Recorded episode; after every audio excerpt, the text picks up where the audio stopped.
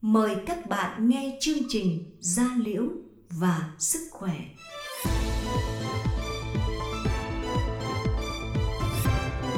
Gia Liễu và Sức Khỏe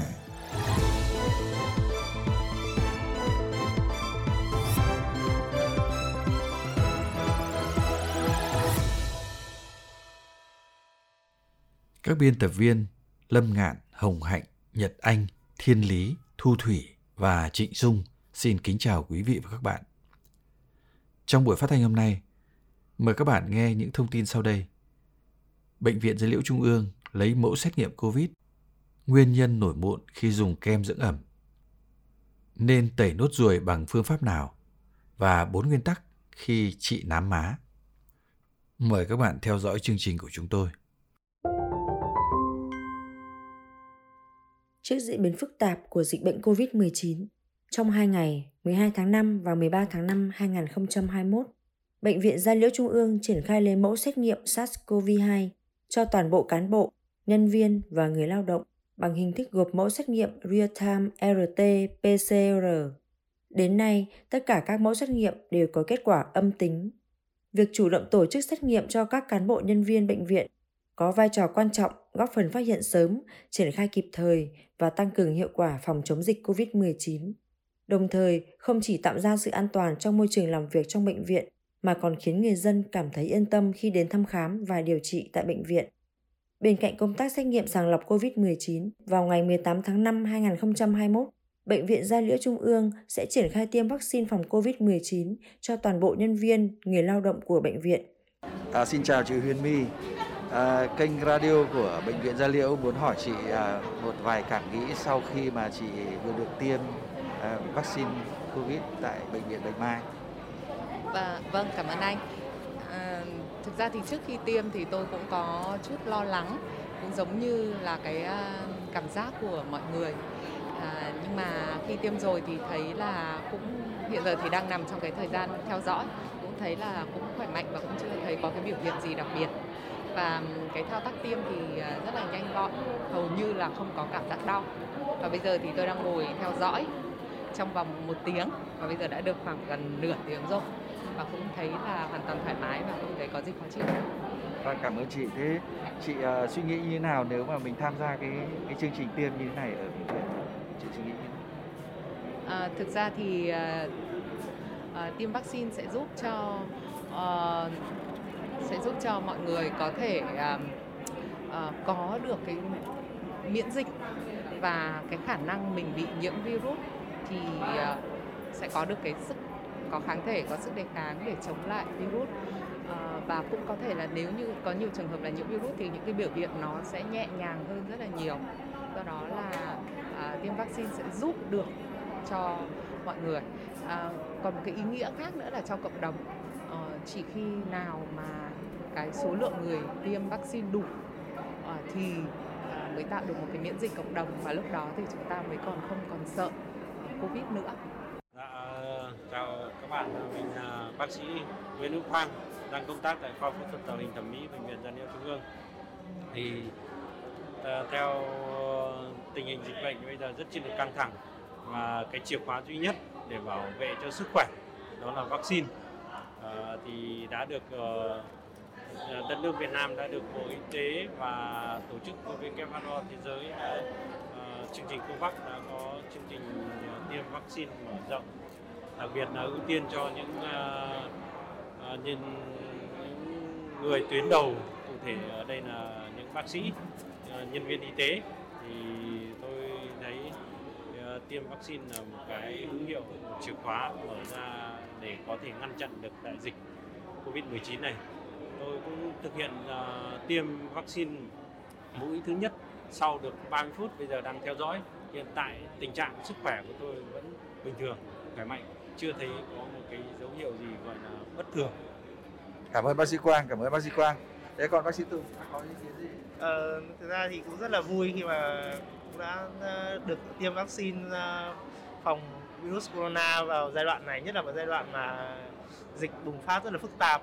Và ngoài ra thì cái việc tiêm vaccine này nó vừa là cái quyền lợi cũng là nghĩa vụ trách nhiệm chúng ta nhằm ngăn chặn và uh, ngăn chặn và ờ, uh, làm giảm thiểu cái nguy cơ gọi là nhiễm trong cộng đồng thế thì uh, em cũng đã được tiêm xong và thực sự là sau 30 phút thì uh, không có vấn đề gì cả cũng rất là mà mong là tất cả mọi người hãy cố gắng và uh, động viên động viên mọi người những người xung quanh để chúng ta tích cực tham gia cái cái chương trình tiêm vaccine này nhằm để tạo ra trong cộng đồng có một cái ờ, uh, sức đề kháng tốt với cả cái uh, cái sự gọi là diễn biến phức tạp của cái dịch bệnh này và ngoài ra thì đấy cũng là một cách để giúp cho các bác sĩ y bác sĩ giảm tải bớt đi được cái cái cái cái cái cái sự cái sự vất vả của mình.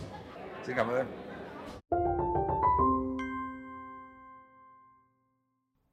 Những thời điểm cần rửa tay để phòng ngừa lây nhiễm COVID-19. Để phòng ngừa lây nhiễm COVID-19, chúng ta cần rửa tay vào những thời điểm sau. 1. Sau khi trở về từ nơi công cộng. Những nơi công cộng luôn tiềm ẩn nhiều rủi ro do tiếp xúc với nhiều người cầm nắm vào nhiều vật dụng chung. 2. Trước và sau khi ăn uống. Vi khuẩn có thể xâm nhập cơ thể qua đường hô hấp hay miệng. Vì vậy, cần rửa tay đúng cách trước khi ăn để tránh virus trực tiếp đi vào cơ thể và sau khi ăn để giữ đôi tay luôn sạch nếu có cầm chạm vào thức ăn. 3. Sau khi đi vệ sinh, nhà vệ sinh là nơi chứa rất nhiều vi khuẩn gây bệnh và một số nghiên cứu mới đây cảnh báo SARS-CoV-2 có thể lây nhiễm qua đường phân. Vì vậy, rửa tay đúng cách sau khi đi vệ sinh là rất cần thiết.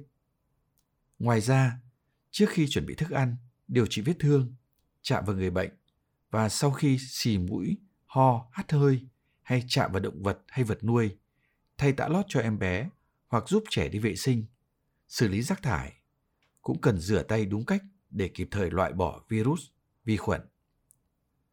Rửa tay đúng cách là biện pháp đơn giản hàng đầu để phòng ngừa COVID-19.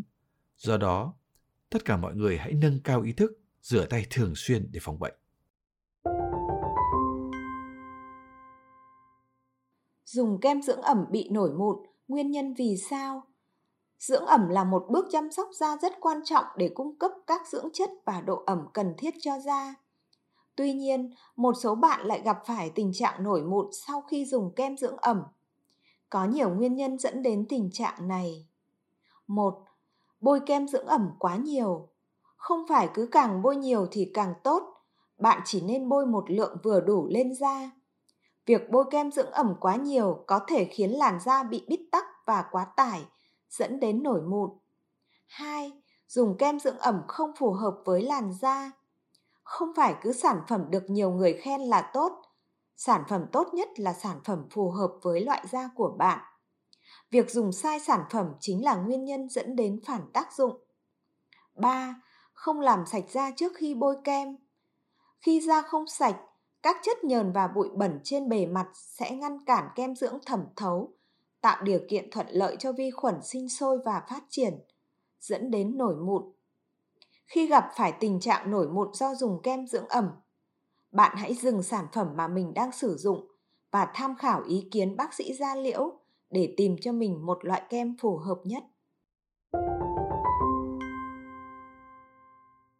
Bốn nguyên tắc sau đây sẽ giúp bạn phòng ngừa và cải thiện tình trạng giám má. Hãy lưu lại ngay nhé. 1. Xác định chính xác nguyên nhân. Bước đầu khi điều trị giám là tìm hiểu đúng nguyên nhân gây ra để khắc phục có nhiều nguyên nhân gây giám có thể phân loại thành những yếu tố di truyền, ánh nắng mặt trời, sự thay đổi hormone, quá trình lão hóa và sử dụng sản phẩm không phù hợp cho da. Với giám má có yếu tố di truyền thì khó có thể thay đổi. Còn trong các trường hợp còn lại, bạn có thể cải thiện bằng cách khắc phục các yếu tố môi trường sống, sử dụng loại thuốc và sản phẩm khác không ảnh hưởng đến nội tiết, chống nắng. 2. Kem chống nắng là vật bất ly thân. Dùng kem chống nắng là một trong những hướng dẫn hàng đầu từ các bác sĩ khi tư vấn cho người bệnh. Kem chống nắng có tác dụng ngăn ngừa tác hại từ tia UV có trong ánh nắng mặt trời và làm chậm quá trình lão hóa, ngăn ngừa giám má hình thành. Tuy nhiên, hãy chú ý lựa chọn sản phẩm chống nắng phù hợp với làn da mình và điều này cần có sự tư vấn của bác sĩ da liễu nhé. 3. Không quên chăm sóc da mỗi ngày.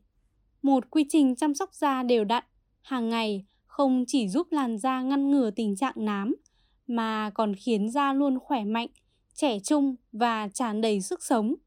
Các bước chăm sóc da tối thiểu bạn không nên bỏ qua đó là làm sạch, dưỡng ẩm và chống nắng.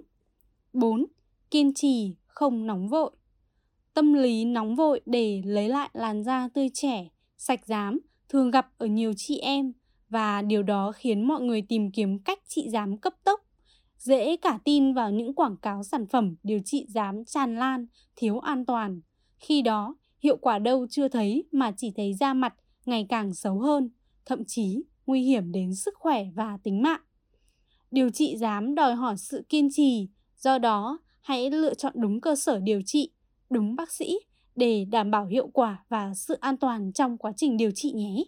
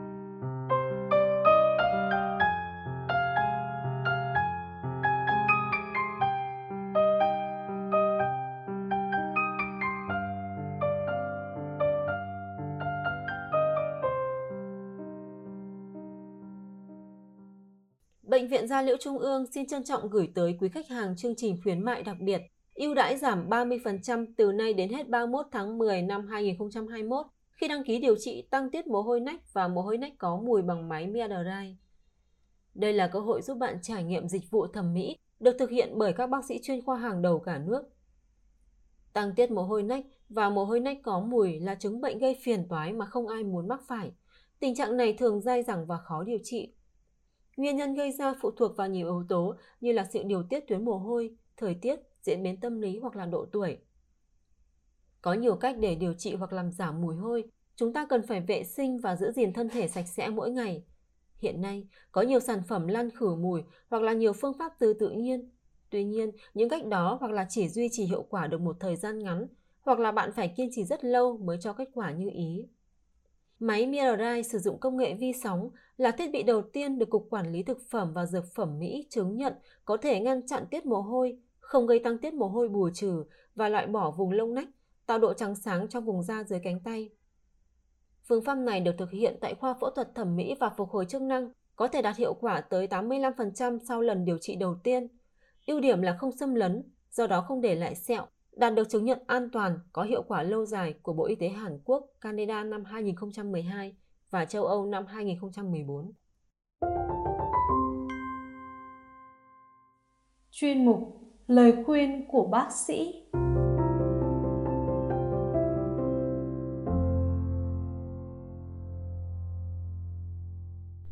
Nên tẩy nốt ruồi bằng phương pháp nào? Nốt ruồi liệt vào dạng khối u lành tính và thường mọc ở lớp thượng bì và trung bì của da. Có những nốt ruồi phẳng so với bề mặt da, nhưng có nốt ruồi mọc gờ cao hơn bề mặt da. cơ bản, nốt ruồi thường tiến triển nhanh theo tỷ lệ thuận của chiều dài cơ thể và đến hết tuổi trưởng thành sẽ dừng phát triển. Tuy nhiên, có những nốt ruồi sau đó phát triển bất thường về màu sắc, kích thước và biệt hóa, ung thư hóa do tiếp xúc nhiều với ánh nắng mặt trời hoặc bị tác động như cạnh, nặn, đốt hoặc tẩy không đúng cách. Có nên tẩy nốt ruồi không? Xét về mặt bệnh lý, tốt nhất nên loại bỏ nốt ruồi ở độ tuổi 18 tới 20. Vì thời điểm này, cơ thể đã phát triển hoàn thiện. Khi đó, vết sẹo sẽ nhanh lành, không bị giãn và thẩm mỹ hơn. Nếu không tẩy, về lâu dài, dưới tác động của ánh nắng mặt trời, đặc biệt là tia UV, nốt ruồi sẽ có nguy cơ biệt hóa cao hơn. Tẩy nốt ruồi bằng phương pháp nào?